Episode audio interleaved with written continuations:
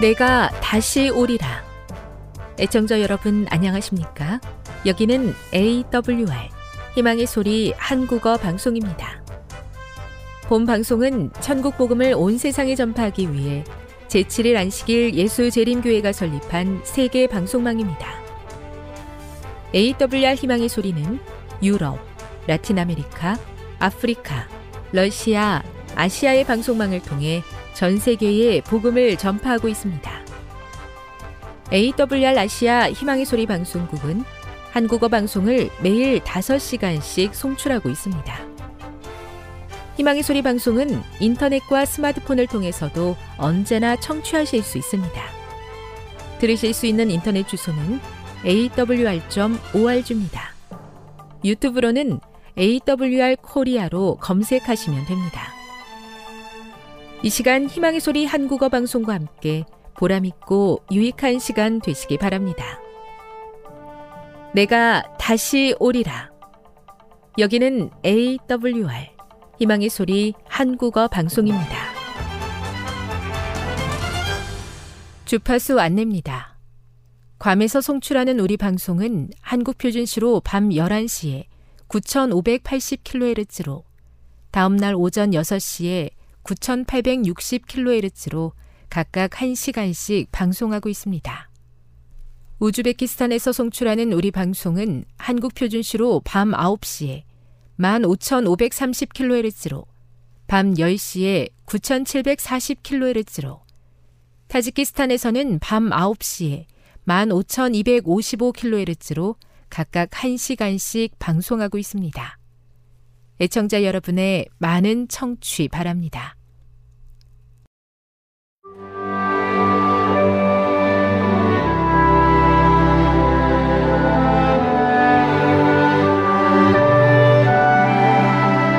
읽어주는 교과 제8과 성공을 위해 계획함 2월 25일 안식일의 일몰 시간은 오후 6시 21분입니다. 기억절입니다. 무슨 일을 하든지 마음을 다하여 죽게 하듯 하고 사람에게 하듯 하지 말라. 이는 기업의 상을 죽게 받을 줄 아나니 너희는 주 그리스도를 섬기느니라. 골로새서 3장 23, 24절. 대부분의 사람들은 성공적이고 행복한 삶을 살고자 한다.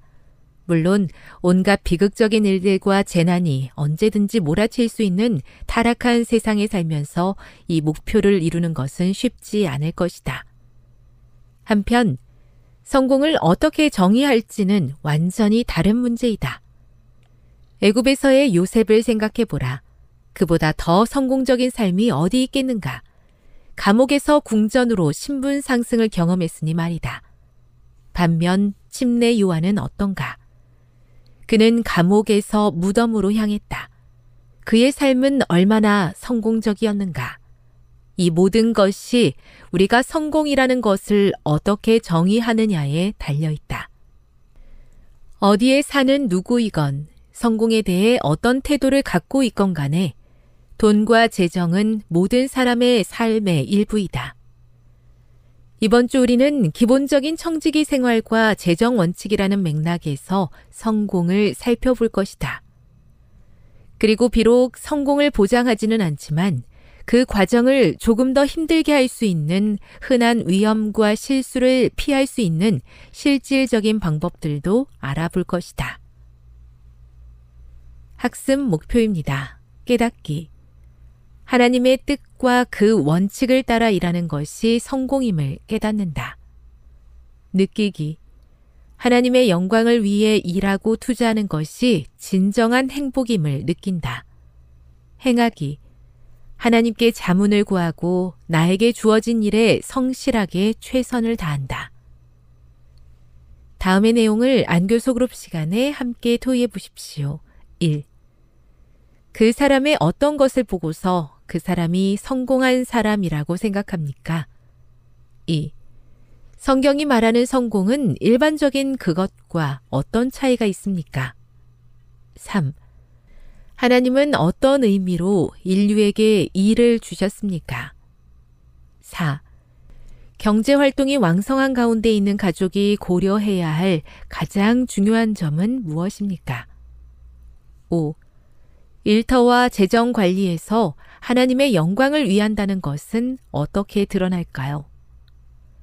6. 하나님은 우리가 어떻게 재정을 관리하기를 원하십니까? 결론입니다. 이 일은 인간의 행복을 위해 범죄 이전에 하나님께서 주신 것입니다.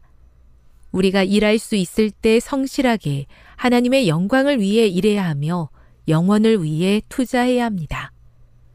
하나님께 자문을 구하고 그 원칙을 따르는 것이 재정 관리에 있어서도 성공의 길입니다. 재정적인 성공에 대한 판단은 다양하지만 우리의 갈 길을 하나님께 맡기고 가까이에 놓인 일에 최선을 다하는 것이 우리의 본분입니다.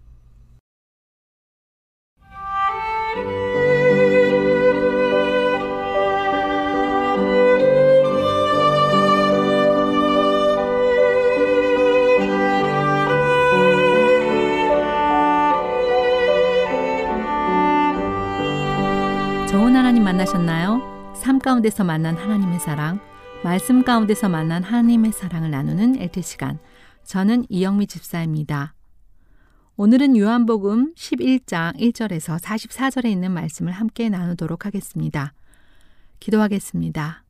주님, 오늘도 우리와 만나 주시는 그 주님으로 인하여 감사합니다.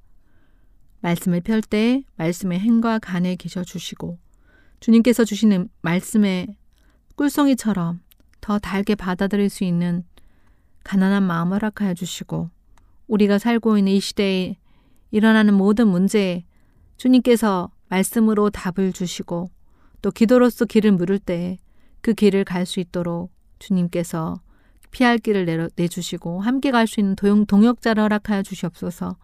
우리 마음이 근심으로 인하여 어두워질 때 말씀으로 빛을 비춰 주시옵시고 또한 기도로서 주님을 붙들게 하여 주시옵소서 살아계신 하나님, 하나님께서 모든 문제에 답이 되심을 증거할 수 있도록 오늘도 말씀 가운데 역사하여 주시옵소서 예수님의 이름으로 기도드립니다.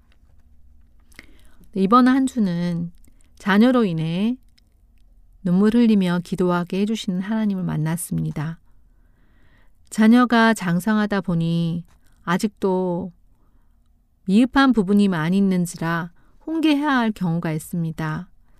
그런데 그때 이제 자녀가 장성했기 때문에 비록 부족하게 보이더라도 인격적으로 대해줘야 되는데 그렇지 못할 때가 있습니다. 이때는 이제 자녀도 장성했기 때문에 반발하는 경우가 많이 있습니다. 그럴 때 저는 이런 생각이 듭니다. 그러면 내가 아무 이야기도 해주지 말아야 되나? 어떻게 하면 좋지? 그런 생각이 들지만 이때 제 마음속에 뜨는 주님께서 주신 생각은 하나님과의 우리와의 관계가 생각이 나는 것입니다. 하나님께서 나를 볼 때, 보실 때 얼마나 미흡하고 또 얼마나 무분별하고 얼마나 부족한 결정을 내립니까? 그런데도 하나님께서는 비인격적으로 대하시거나 또한 마음을 상하게 하거나 그렇게 말씀하시는 것이 아니라 오늘의 말씀 가운데서 하나님께서 얼마나 우리를 사랑하시고 우리를 향한 하나님의 뜻이 무엇인지를 분명히 깨달을 수 있도록 성령께서 그 마음 비춰주시고 사랑을 주시는 것입니다.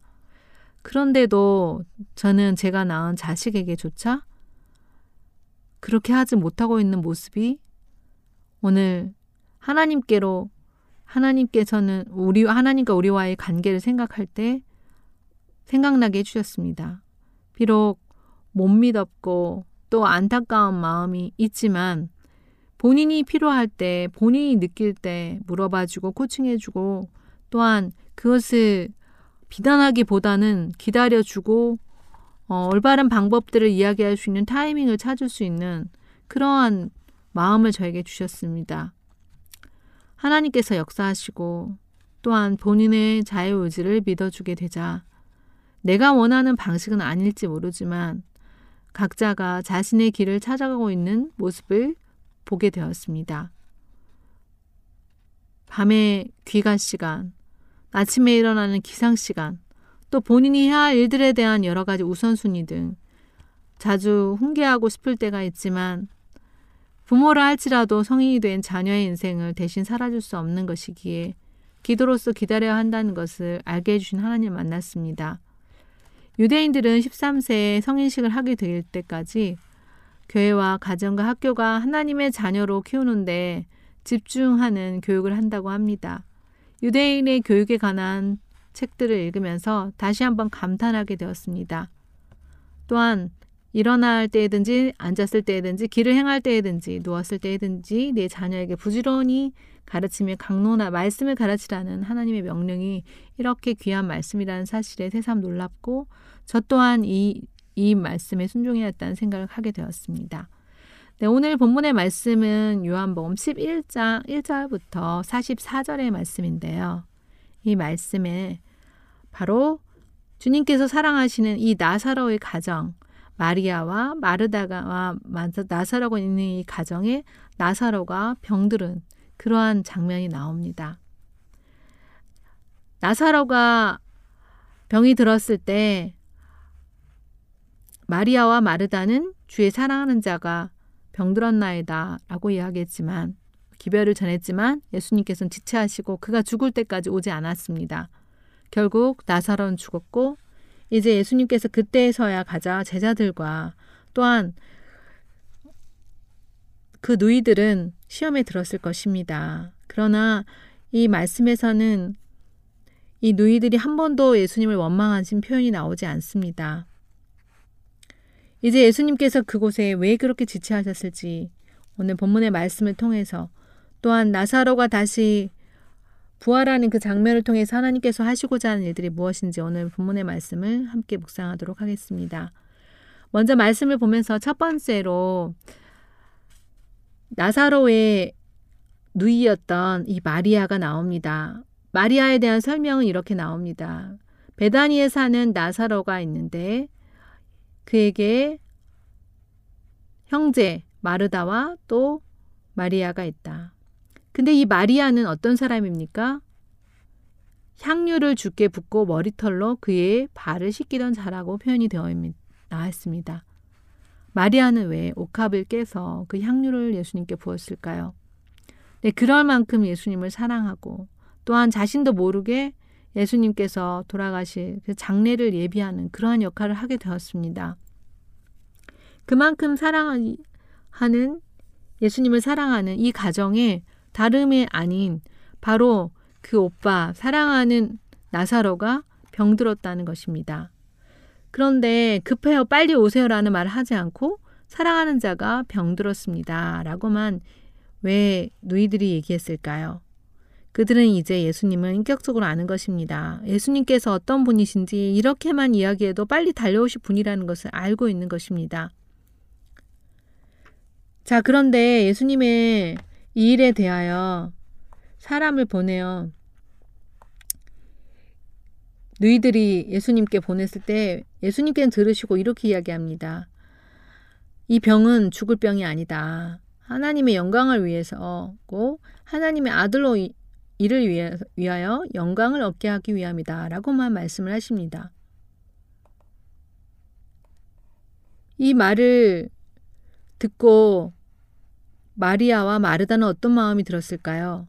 분명히 예수님께서 이렇게 말씀하시지만 곧 오시겠지 하고 기다렸을 것입니다. 그런데 예수님께서는 어떻게 하십니까? 예수님께서는 지체하십니다.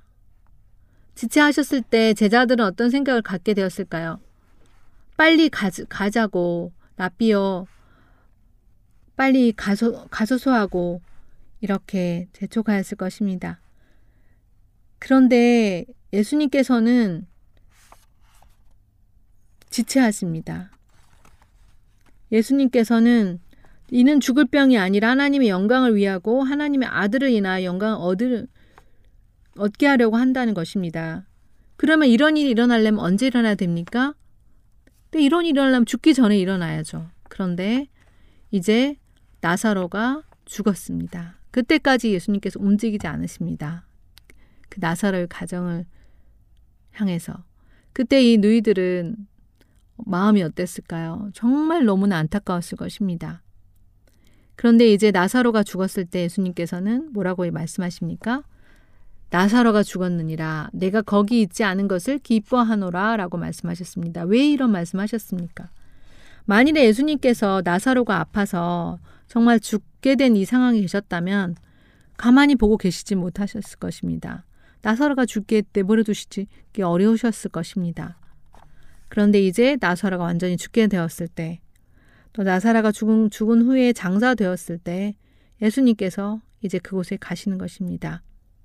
그때 제자들의 반응은 아마도 예수님께서 사랑하시는 가정 맞나? 어떻게 나사로의 가정에 이럴 수 있어? 라고 생각했을 것입니다. 왜 예수님께서 이렇게 제체하셨나를 보면 아, 제자들에게도 예수님께서 분명히 이 십자가 부활을 가장 가까이에서 경험한 어, 주님의 제자들이 되어야 하기 때문에 이런 장면들을 허락하셨을 것입니다. 그런데 예수님께서는 이제 나사로를 살리는 일은 어, 성경에서 나오는 예수님께서 공생을 시작하실 때 가, 뭐, 있는 모든 기적들 중에 가장 큰 기적입니다. 죽은 자를 살리는 그것도 썩어서 냄새가 나는 그러한 나사로를 살리는 일은 예수님께서 이 땅에 오신 사명과 예수님이 하나님의 아들이라는 것에 인을 찍는 정말 놀라운 일입니다. 그런데 이때 예수님께서는 그 일들을 행하실 때 무덤으로 갔을 때 먼저 돌을 옮기라고 하십니다. 왜 돌을 옮기라고 하셨을까요? 예수님께서 이제 나사로야 나오노라.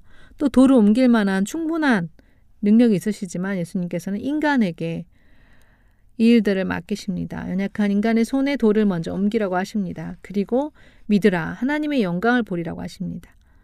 자, 그들은 이따 믿으라 하나님의 영광을 보리라 라는 말을 듣고 아마도 정말 어이가 없었을 것입니다. 아니, 지금 이 무덤에 와서 이 돌을 옮겨서 뭘 하겠다는 거야. 이 죽은 시체를 놓고 올려면 진짜 오실 것이지 아마 제자들의 마음에도 이런 불평가들이 있었을 것입니다.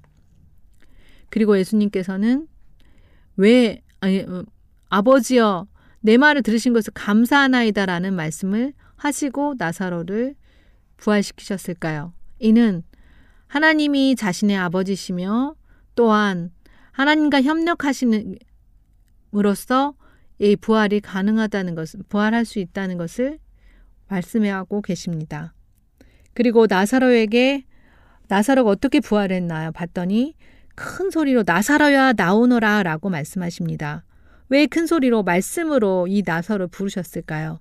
바로 이 말씀은 어떤 말씀입니까? 태초의 말씀이 계시니 이분은 곧 말씀으로 흙으로 사람을 빚으사 사람을 창조하신 세상 만물을 창조하신 예수님이 이 죽은 죽은 자 나사로를 말씀으로 다시 살리시는 것입니다. 창조의 능력이 임하시는 것입니다. 이 일로 인하여 나사로가 살아나게 됩니다. 그런데 또 나사로를 부르시기 전에 사람들에게 풀어놓아 다니게 하라고 하십니다. 왜 풀어놓아 다니게 하라고 하셨을까요? 그것은 바로 하나님의 일꾼이 하나님과 협력해야 함을 알리게, 알게 하시기 위해서 사람에게 일들을 맡기십니다. 그때 나사로는 어떠한 모습으로 나왔나요? 나사로는 심정은 어땠을까요? 나사로는 총명함과 혈기 왕성함과 정말 아담이 처음에 창조함을 받고 하나님 앞에 섰던 것처럼 그런 모습으로 나왔을 것입니다. 그는 예수님께서 자신을 이 죽음자 가운데 다시 부활해 부활시키셨다는 이 사실을 그가 이 땅에서 다시 육체로서 죽기 이전까지 기억했을 것입니다. 이때 누이들의 심정은 어땠을까요? 정말 예수님께 어느 정도는 서운한 마음을 가졌을 것입니다. 처음부터 예수님을 부인, 예수님을 믿지 못한 것은 아니지만 나사로가 죽었을 때 그들은 굉장한 마음의 슬픔 가운데 빠졌습니다. 또 예수님을 의심할 만한 그러한 유혹도 받았을 것입니다. 그러나 그들은 결국 나사로가 부활하는 놀라운 가장 큰 기적을 경험하는 가족이 되었습니다. 믿음의 가족이 되었습니다. 오늘 저에게 이런 질문을 던져봅니다. 내가 만약 이런 일을 당했다면 나는 예수님에 대해서 어떻게 생각할 것인가? 어떻게 하는 것이 하나님을 온전히 신뢰하는 것인가? 비록 무화과 나무에 소출이 없어도 비록 내가 가장 사랑하는 내 오빠가 죽었어도 예수님께서 계시면 죽지 않으셨, 않을 수 있는 그러한 능력이 있으심에도 불구하고 그 일들 행치 않으시는 않으시면서 하나님의 영광을 위하여 죽을 병이 아니라고 말씀하신 이 말씀에 대해서 이해가 가지 않을지라도 그들은 기다릴 수 있는 그러한 믿음을 가져야 했습니다. 오늘 저 또한 하나님을 온전히 신뢰하고 기도자의 영성 또 말씀의 영성 갖게 되기 원합니다. 기도드리겠습니다. 주님, 오늘도 살아계신 하나님께서 죽은 자도 부활시켜 주실 뿐만 아니라 세상의 모든 문제들을 주님의 손 하나에서 회복시켜 주실 것임을 인하여 믿고 감사할 수 있는 믿음을 허락하여 주시옵소서. 오늘도 주님의 증거자가 되길 원합니다. 주님의 참 제자가 되길 원합니다. 제자들이 보았던 이 광경이 오늘도 일어나게 되길 원합니다. 주님 속히 오시옵소서 예수님의 이름으로 기도드립니다. 지금 여러분께서는 AWR 희망의 소리 한국어 방송을 듣고 계십니다.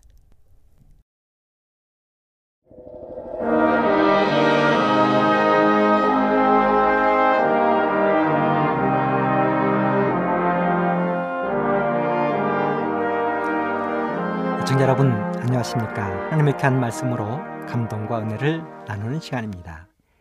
하나님의 말씀 에스겔 20장 12절. 또 나는 그들을 거룩하게 하는 여호와인 줄 알게 하여 내가 내 안식일을 주어 그들과 나 사이에 표징을 삼았었노라. 에스겔 20장 19절 20절입니다.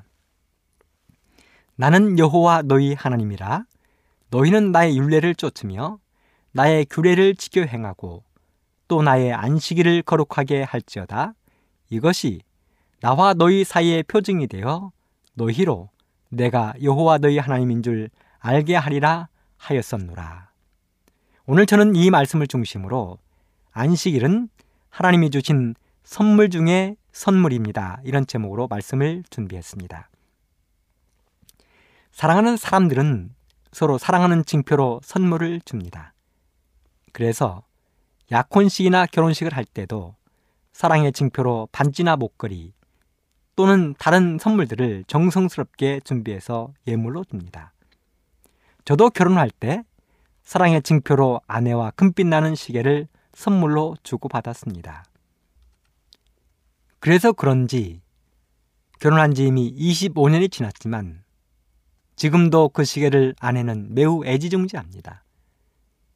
그 시계는 지금도 아내에게 있어서 저의 사랑의 징표가 되고 있습니다. 그 시계를 볼 때마다 당시 행복했던 결혼을 생각하고 좋아합니다. 그런데 우리 하나님도 하나님과 우리 사람 사이에 사랑의 징표를 두었다고 성경은 기록했습니다. 하나님이 우리 아버지가 되고 우리가 하나님의 자녀가 되는 표징을 주셨다는 것입니다. 영어 성경에서는 사인을 주셨다고 했습니다. 서명했다는 것입니다. 사인. 서명은 매우 중요합니다. 국가의 지도자와 지도자 사이에 조약을 맺을 때 마지막으로 두 지도자가 책상에 앉아 하는 일이 사인, 서명을 하는 것입니다. 사인을 한 문서를 건네야 비로소 효력이 발생하는 것이지요. 아무리 이야기를 많이 하고 약속을 많이 해도 사인이 없으면 아무런 소용이 없는 것입니다. 그런데 우리 하나님이 하나님과 우리 사이에 서로 아버지와 자녀가 되는 표징, 사인, 서명을 한 것이 있는데 바로 안식일이라는 것입니다. 안식일을 가지고 아버지와 자녀가 되는 표징을 삼으셨다는 것입니다. 한마디로 말해서 안식일을 알고 안식을 지키면 하나님과 우리 사이는 아버지와 자녀 사이가 되는 것이고 그렇지 않다면 그 관계가 성립되지 않는다는 것입니다.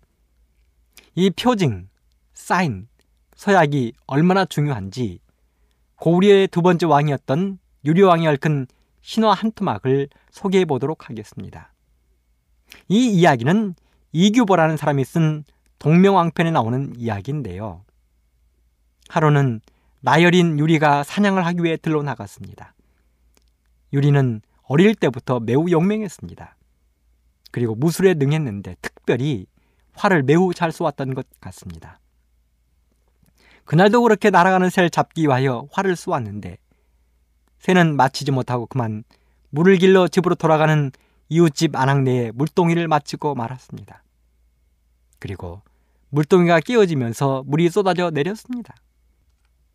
그러자 화가 난 안악내가 소리를 질렀습니다. 얘는 애비가 없어서 이런 미련한 일을 하는 것이다.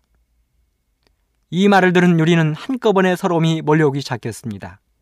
눈물이 앞을 가렸습니다. 얘는 애비가 없어서 이런 미련한 일을 하는 것이다. 그렇지 않아도 평상시에 친구들이 놀리던 것이었습니다. 친구들도 유리의 아픈 곳을 찔렀습니다. 너는 왜 아버지가 없느냐고. 친구들은 기회가 있을 때마다 놀려댔던 것입니다. 그래서 울면서 집으로 돌아온 유리가 어머니에게 비로소 말을 꺼냈습니다. 어머니, 왜 저에게는 아버지가 없습니까? 저희 아버지는 누구입니까? 그때서야 비로소 유리의 어머니는 아들이 다 자랐음을 확인하고 아버지의 비밀 이야기를 해주었습니다. 사실 유리의 어머니도 그 사이 무수한 서러움을 견뎌왔습니다. 아버지 없이 아들을 홀로 키우면서 가진 서러움을 다 견뎠습니다. 예나 지금이나 아버지 없이 자식을 키운다는 것은 쉬운 일이 아닙니다. 그럼에도 불구하고 유리 어머니는 그 모든 서러움의 시간들을 버텨온 것입니다. 그리고 드디어 이제 자식에게 그의 아버지에 대한 비밀을 이야기할 시간이 된 것입니다. 무겁게 입을 열었습니다. 그리고 마음속에 꼭꼭 감춰 두었던 비밀을 꺼냈습니다. 유리야, 이 에미의 이야기를 잘 듣거라. 너의 아버지는 보통뿐이 아니란다. 아버지는 집을 떠날 때 아주 위대한 꿈이 있었단다. 그 꿈은 바로 나라를 세우는 것이었다. 당시에는 너무도 위험한 일이어서 집을 떠나 남쪽으로 가셨는데 지금은 그곳에 한 나라를 세우셨단다. 그리고 왕이 되어 계시단다. 이 이야기를 들은 유리는 깜짝 놀랐을 것입니다. 자기 아버지가 한 나라의 왕이라니. 그리고 어머니는 계속해서 이렇게 말씀하셨습니다. 유리야, 너도 이제 어엿한 청년이 되었으니 아버지를 찾아 떠나거라. 대신 한 가지의 징표를 가져가야 하는데 그것은 엄마도 모른단다. 다만 한 가지 이야기해 줄 수 있는 것은 아버지가 집을 떠나면서 네가 가지고 와야 할 징표에 대해 이야기를 해 주셨단다. 과연 그 징표, 표정이 무엇일까요? 유리는 얼마나 궁금하고 가슴이 설레었을까요?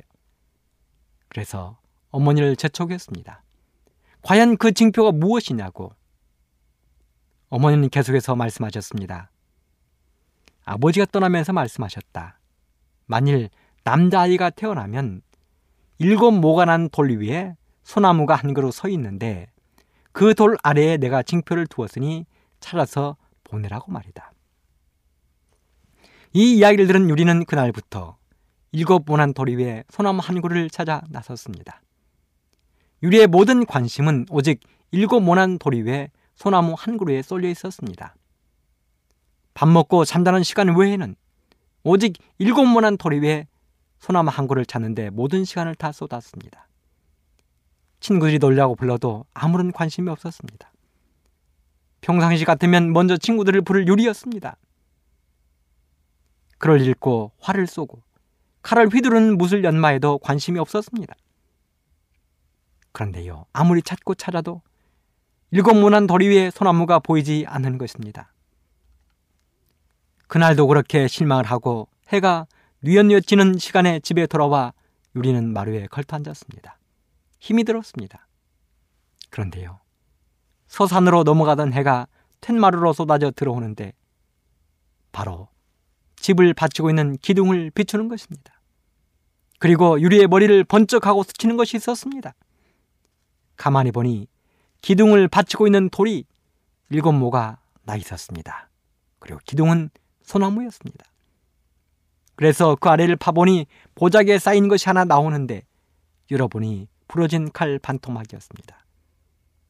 그 부러진 칼 반토막을 찾은 유리는 그 길로 곧장 아버지를 찾아 나섰습니다. 그리고 물어물어 아버지의 나라에 가서 아버지를 만나게 해달라고 요청했습니다. 하지만 여러분 생각해 보십시오. 아버지 만나기가 그렇게 쉽게 되겠습니까? 왕을 지키고 있던 병사들의 눈에 유리는 어떤 모습으로 보였겠습니까? 난생 처음 보는 새까만 시골 촌놈이 감히 함부로 왕을 만나게 해달라니요. 하지만 유리에게는 왕을 만나야 할 이유가 있었습니다. 그 이유가 무엇입니까? 바로 자신의 아버지이기 때문에 그렇습니다. 아버지입니다. 유리는 자신이 있었습니다. 왜요? 자신에게는 표징이 있었습니다. 그렇게 해서 정말 천신만고 때왕 앞에 나아갔습니다. 하지만 이렇게 왕 앞에 서 있다고 왕이 아버지가 되는 것은 결코 아닙니다. 이제는 유리 자신이 왕의 아들이라는 것을 밝게 하는 것입니다. 이렇게까지 소란을 피워서 왕 앞에 왔는데 만일 헛소리였다면 그의 목숨은 끝날 것이었습니다. 유리는 자신이 있었습니다. 왜요? 왜 자신이 있었습니까? 그렇습니다. 유리에게는 자신이 왕의 아들이라는 표징, 증표가 있습니다. 부러진 칼 반토막이 있습니다. 유리는 품속에서 보자기에 쌓인 부러진 칼 반토막을 조심스럽게 꺼내 놓았습니다. 그러자 왕도 고이 간직했던 부러진 칼 반토막을 가져다 맞추어 보았습니다. 긴장되는 시간입니다. 만일 부러진 부분이 맞지 않으면 그것은 가짜입니다. 똑같은 것처럼 보이는 칼이어도 반드시 꼭 들어맞아야 진짜인 것입니다. 그렇게 맞추어 보니 완벽한 한 자루의 칼이 되었습니다. 진짜인 것입니다. 그렇게 해서 유리는 고주몽을 이어 고구려의 두 번째 왕의 자리에 올랐다는 이야기입니다. 이것이 표징, 증표입니다. 표징의 위력, 힘입니다. 그런데 우리 하나님께서 말씀하시기를 하나님과 우리 사이에 표징이 안식이라는 것입니다. 하나님이 우리의 아버지가 되고 우리가 하나님의 자녀가 되는 표징이 안식이라고 말씀하십니다. 이렇게 생각해 보니 아, 이 안식일이 실로 대단한 날이라는 것을 우리는 잊어버릴 수가 없는 간과할 수 없는 날이 되는 것입니다. 그래서 하나님이 10계명 가운데 특별히 한 가운데 네 번째 계명을 꽉 적어 놓으셨습니다. 모든 계명 가운데 가장 자세하게 설명까지 해 놓으셨습니다. 출애굽기 20장 8절로 11절. 안식일을 기억하여 거룩히 지키라. 엿새 동안에 힘써 내 모든 일을 행할 것이나 제7일은 너희 하나님 여호와의 안식일인즉 너나 내 아들이나 내 딸이나 내 남종이나 내 여종이나 내 육축이나 내 문 안에 유하는 객이라도 아무 일도 하지 말라. 이는 여세 동안에 나 여호와가 하늘과 땅과 바다와 그 가운데 모든 것을 만들고 제7일에 쉬었습니다. 그러므로 나 여호와가 안식일을 복되게 하여 그날을 거룩하게 하였느니라. 여기 기억하여 거룩히 지키라고 말씀하셨습니다. 그렇다면 이처럼 중요한 안식일은 어떻게 시작되었습니까? 하나님이 지구를 창조하셨습니다. 성경 창세기 1장은 비교적 자세하게 창조에 대해 기록했습니다. 성경은 기록하기를 일요일, 월요일, 화요일, 수요일, 목요일, 금요일, 토요일이라는 용어를 사용하지 않고 첫째 날, 둘째 날, 셋째 날, 넷째 날, 다섯째 날, 여섯째 날, 일곱째 날이라는 용어를 사용했습니다. 첫째 날 하나님은 빛을 창조하셨습니다. 둘째 날은 궁창 곧 하늘을 창조하셨습니다. 셋째 날은 땅과 바다 그리고 각종 나무들, 풀들, 채소들을 창조하셨습니다. 넷째 날은 해와 달과 별들을 다섯째 날은 바다의 물고기들과 하늘에 나는 공중의 새들을 여섯째 날은 각종 들짐승들과 우리 곧 하나님의 형상을 닮은 사람을 창조하셨습니다. 하나님은 이 모든 것들을 창조하시고 매우 기분이 좋으셨습니다. 그래서 성경은 기록하기를 하나님이 보시기에 좋았더라 하고 기록했습니다. 이 모든 것들이 창세기 1장에 기록된 내용입니다. 이렇게 해서 하나님은 6일 동안 이 땅의 모든 것을 창조하셨습니다. 그리고 창세기 2장으로 넘어가는데 창세기 2장은 다음과 같은 의미심장한 말로 시작을 하고 있습니다. 창세기 2장 1절로 3절. 천지와 만물이 다 이루니라. 하나님의 지으시던 일이 일곱째 날이 이를 때에 마치니 그 지으시던 일이 다함으로 일곱째 날에 안식하시니라. 하나님이 일곱째 날을 복주사 거룩하게 하셨으니 이는 하나님이 그 창조하시며 만드시던 모든 일을 마치시고 이 날에 안식하셨습니다. 여기 창세기 2장은 안식의 기원 곧 시작에 대해 설명하고 있습니다. 하나님이 지구를 창조하시고 그 에덴 동산에 사람을 두셨습니다. 그 두 사람은 바로 아담과 하와입니다. 그리고 그 두 사람이 아직 죄를 짓지 않고 타락하지 않았을 때 하나님은 사람에게 두 가지의 매우 행복한 제도를 주셨습니다. 그 첫 번째 제도는 결혼 제도입니다. 이 세상에는 매우 많은 제도와 의식들이 존재하고 있습니다. 하지만 이 모든 것들은 거의 모두 사람이 범죄한 이후에 만들어진 제도들입니다. 그러나 결혼 제도만큼은 사람이 범죄하기 전에 만들어진 제도입니다. 하나님은 에덴 동산에 남자인 아담과 여자인 하와를 창조하시고 그들의 결혼식을 주례하셨습니다. 결혼 예식장은 에덴 동산입니다. 수많은 동물들은 결혼을 축하하는 하객이 되었습니다. 그들이 살 신혼집은 에덴 동산이 될 것이었습니다. 지금까지 지구가 존재해온 역사 이래 이보다 더 아름다운 결혼 예식은 없었습니다. 주례자는 하나님이 되시고 축가를 천사가 불러주는 멋진 결혼식이었습니다. 상상만 해도 멋지고 아름답고 행복한 결혼식이었습니다. 하나님이 말씀하셨습니다. 창세기 2장 24절.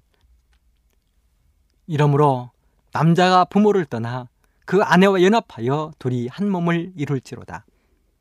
하나님은 사람들이 살면서 다른 사람들과 올바른 관계를 맺고 안정되고 행복한 생활과 더불어 종족을 번성시키며 유지하도록 하기 위하여 결혼 제도를 제정하신 것입니다. 그리고 두 번째 주신 제도는 안식일 제도입니다. 아담과 하와는 결혼 생활이 시작되자마자 가장 먼저 안식일을 맞이하게 되었습니다. 6일 동안 이루어진 창조를 기념함과 동시에 창조주이신 하나님과 사람의 교제를 위하여 특별한 하루를 별도로 지정하셨는데 그날이 바로 제7일 안식일입니다. 창세기 2장 3절은 이렇게 이야기했습니다. 하나님이 일곱째 날을 복주사 거룩하게 하셨으니 이는 하나님이 그 창조하시며 만드시던 모든 일을 마치시고 이 날에 안식하셨습니다. 이렇게 해서 하루, 한 달, 1년과 같은 시간 꾸러미 하나가 만들어졌는데 그것은 바로 7일 제도입니다. 그래야 이 7일 제도는 창조 때부터 지금까지 유지되어 오고 있습니다. 그리고 오늘날 우리가 부르는 요일 제도는 로마의 콘스탄틴 황제 때부터 사용된 용어들이며 저는 시간 관계상 그 이야기는 그냥 지나가도록 하겠습니다. 그러므로 안식일은 사람이 하나님과 올바른 관계를 유지하며 행복하게 살도록 하기 위하여 하나님이 만드신 특별한 놀라운 제도입니다. 다시 한번 읽어보겠습니다. 천지와 만물이 다 이루니라. 하나님의 지으시던 일이 일곱째 날이 이를 때 마치니 그 지으시던 일이 다함으로 일곱째 날에 안식하시니라. 결혼제도, 안식일 제도는 이렇게 귀하고 복된 거룩한 제도입니다. 그래서 사탄은 이러한 제도가 올바로 유지되지 못하도록 하기 위해서 끊임없이 공격을 해오고 있는 것입니다. 사탄은 가정을 파괴하여 인간관계를 깨뜨리려 노력하고 있습니다. 사탄은 안식일 제도를 파괴하여 하나님과 우리 사람 사이의 관계를 깨뜨리려 노력하고 있습니다. 그리고 마침내 사탄의 이런 집요한 노력은 소기의 성과를 거두었습니다. 오늘날 수많은 가정들이 파괴되고 있습니다. 결혼과 이혼을 밥 먹듯 하고 있습니다. 그러다 보니 수많은 결손 가정들이 생기면서 우리 자녀들이 멍들어가고 있습니다. 수많은 기독교인들은 창조의 안식일을 기억하지 못하고 주일 중 첫째 날인 일요일에 하나님을 경배하면서도 아무런 죄의식을 느끼지 않고 있습니다. 사탄은 그럴 때마다 안식일이 폐지되었다거나 변경되었다고 사람들을 미혹합니다. 우리 하나님은 이 안식일 제도를 창조 이후 지금까지 유지해오고 있습니다. 노아가 이 안식을 지켰고 믿음의 조상인 아브라함도 신실하게 준수했습니다. 특별히 애굽 땅에서 430년 동안 종살을 하면서 안식을 잊어버린 이스라엘 백성들을 교육하기 위하여 하나님은 광야에서 만나를 가지고 훈련하셨습니다. 출애굽기 16장을 보면 하나님께서 이스라엘 백성들의 양식을 위해서 만나를 내리는 장면이 기록되어 있습니다. 하나님은 이 만나를 가지고 백성들이 하나님의 율법을 지키나 안 지키나 시험하겠다고 말씀하셨습니다. 방법은 간단했습니다. 백성들은 평소에는 그날 그날 먹을 것만 만나를 거두어 돌아오면 되었습니다. 더 거둘 필요도 없었습니다. 아니 수고하여 또 만나를 더 많이 거두면 오히려 손해가 되었습니다. 왜냐하면 다음 날 보면 벌레가 생겨서 도저히 먹을 수 없게 되었기 때문입니다. 하지만 6일째는 달랐습니다. 그날은 평소보다 두 배를 거두어야 했습니다. 이유가 무엇이었겠습니까? 간단합니다. 제7일은 안식일이었으므로 만나가 내리지 않을 것이었습니다. 하지만 믿음 없는 사람들은 평소에도 하루 것만 거두었으니 그날도 하루 양식만 거두었습니다. 그들은 영락없이 다음날 굶었습니다. 왜요? 제7일 안식일에는 하나님도 쉬셨습니다. 그리고 신기하게도 6일째는 겁절로 거두어 보관을 해도 만나에는 절대로 벌레가 생기지 않았습니다. 만나는 이스라엘 백성들이 애굽 땅을 나온 지 한 달이 지나서 내리기 시작했는데요. 하나님은 이렇게 애굽 생활에서 안식을 잊어버린 백성들에게 만나를 통하여 교육하신 것입니다. 그렇게 내린 만나는 여호수아 5장 12절에 보면 가나안에 들어가 그 땅의 곡식을 먹을 때까지 일주일에 6일씩 규칙적으로 내렸습니다. 한 번 잊어버린 안식일을 교육하는데 그렇게 40년의 시간이 필요했습니다. 그래서 하나님은 이렇게 말씀하셨습니다. 신명기 5장 15절 너는 기억하라 네가 애굽 땅에서 종이 되었더니 너희 하나님 여호와가 강한 손과 편팔로 너를 거기서 인도하여 내었나니 그러므로 너희 하나님 여호와가 너를 명하여 안식일을 지키라 하느니라. 기억하라는 것입니다. 기억하라는 것입니다. 잊어버리지 말라는 것입니다. 그 하나님이 거룩한 십계명 가운데 안식일을 특별히 담아두셨습니다. 그리고 거룩한 지성소 안에 법규에 담아서 복원하도록 명령하셨습니다. 이런 안식일을 예수님도 이 땅에 오셔서 준수하셨습니다. 누가복음 4장 16절 예수께서 그 자라나신 곳 나사렛에 이르사 안식일에 자기의 규례대로 회당에 들어가사 성경을 읽으려고 서심해 예수님이 돌아가신 다음 무덤에서도 안식일은 지켜졌습니다. 누가복음 23장 54절 이날은 예비일이요 안식일이 거의 되었더라. 갈릴리에서 예수와 함께 온 여자들이 들을 쫓아 그 무덤과 그의 시체를 어떻게 둔 것을 보고 돌아가 향품과 향유를 예비하더라. 계명을 쫓아 안식일에 쉬더라. 사도행전 17장 2절에 보면 바울이 자기의 규례대로 저희에게로 들어가서 새 안식일에 성경을 가지고 강론하며 사도행전 16장 13절 안식일에 우리가 기도처가 있는가 하여 문밖 강가에 나가 거기 앉아서 모인 여자들에게 말하더니 예수님은 예언 가운데도 안식일에 대해서 언급하셨습니다. 마태복음 24장 19절 그날에는 아이벤 자들과 젖 먹이는 자들에게 화가 있으리로다. 너희의 도망하는 일이 겨울에나 안식일에 되지 않도록 기도하라. 예수님의 이 예언은 AD 70년경에 이루어질 예루살렘의 멸망을 내다보시면서 하신 예언입니다. 예수님은 십자가에 달려 돌아가시 직전에 이 말씀을 하셨습니다. 예수님은 예루살렘의 운명을 미리 내다보셨습니다. 로마 군사들이 와여 돌이 외에 돌 하나도 첨놓이지 않고 처참하게 무너질 예루살렘의 운명을 예수님은 내다보셨습니다. 그리고 그 예수님께서 바로 그때에 그 절박한 상황에서도 도망하는 일이 겨울에나 안식이 되지 않도록 기도하라고 특별히 말씀하셨습니다. 이런 안식일을 예수님이 첫째 날 일요일로 변경하셨다고 주장하는 사람들이 있습니다. 정말 그렇습니까? 천만의 말씀입니다. 첫째 날 일요일 예배는 고대 로마 천주교에 의해서 변경된 사람의 예배일입니다. AD 364년에 있었던 라우디게아 종교 총회에서 다음과 같은 의미심장한 결의를 했습니다. 29조에 그리스도인들은 유대화하거나 토요일 안식일에 게을러서는 안 되고 이날의 일을 하여야 한다.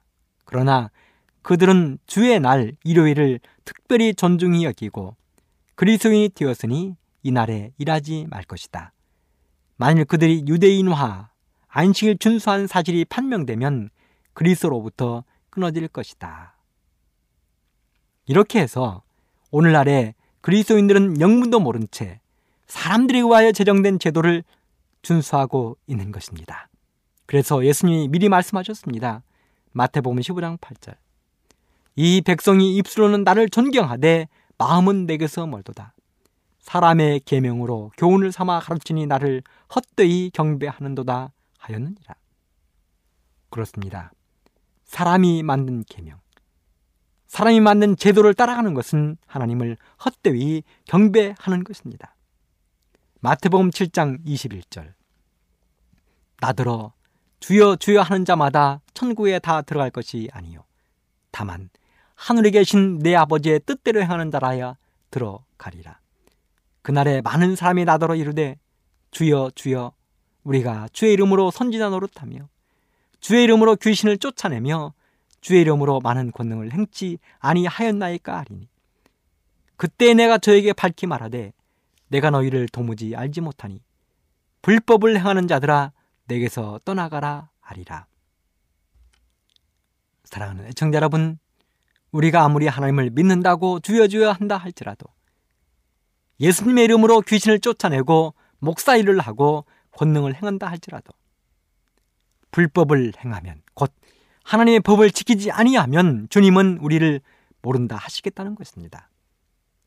사랑하는 여러분, 십계명이 불변의 원칙이고 영원히 폐지될 수 없는 법이라면 안식일도 변경되거나 폐지될 수 없습니다. 결코 폐지될 수 없는 하나님의 거룩한 법입니다. 하나님이 영원한 분이라면 안식일도 불변하는 것입니다. 안식일은 창조의 기념일입니다. 안식일은 하나님이 거룩하게 하셨습니다. 안식일을 지키는 것은 구원을 기념하는 것입니다. 안식일은 우리를 우상 숭배로부터 보호합니다. 안식일은 우리를 거룩하게 하여 줍니다. 사랑하는 애청자 여러분, 이 귀한 안식일을 잘 알고 잘 준수함으로 복받고 거룩하게 되기를 간절히 바라면서 이 시간을 마치도록 하겠습니다. 감사합니다.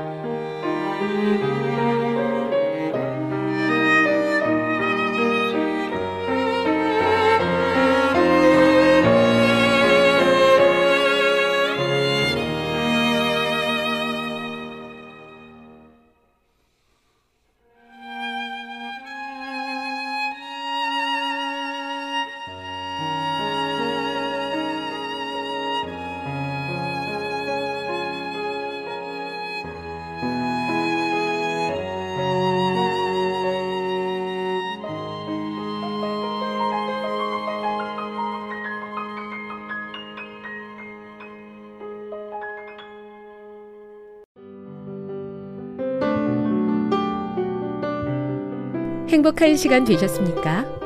지금까지 여러분께서는 AWR 희망의 소리 한국어 방송을 청취하셨습니다. 방송을 청취하시고 문의를 원하시는 분은 우편번호 02461 대한민국 서울시 동대문구 이문로 1길 11 희망의 소리 방송부 앞으로 편지나 엽서를 보내주시거나 지역번호 02-3299-5296에서 8번으로 전화 주시기 바랍니다. 지금까지 함께 해주신 애청자 여러분들께 감사드립니다. 애청자 여러분, 다음 이 시간까지 하나님 안에서 늘 평안하십시오. 감사합니다. 내가 다시 오리라. 여기는 AWR 희망의 소리 한국어 방송입니다.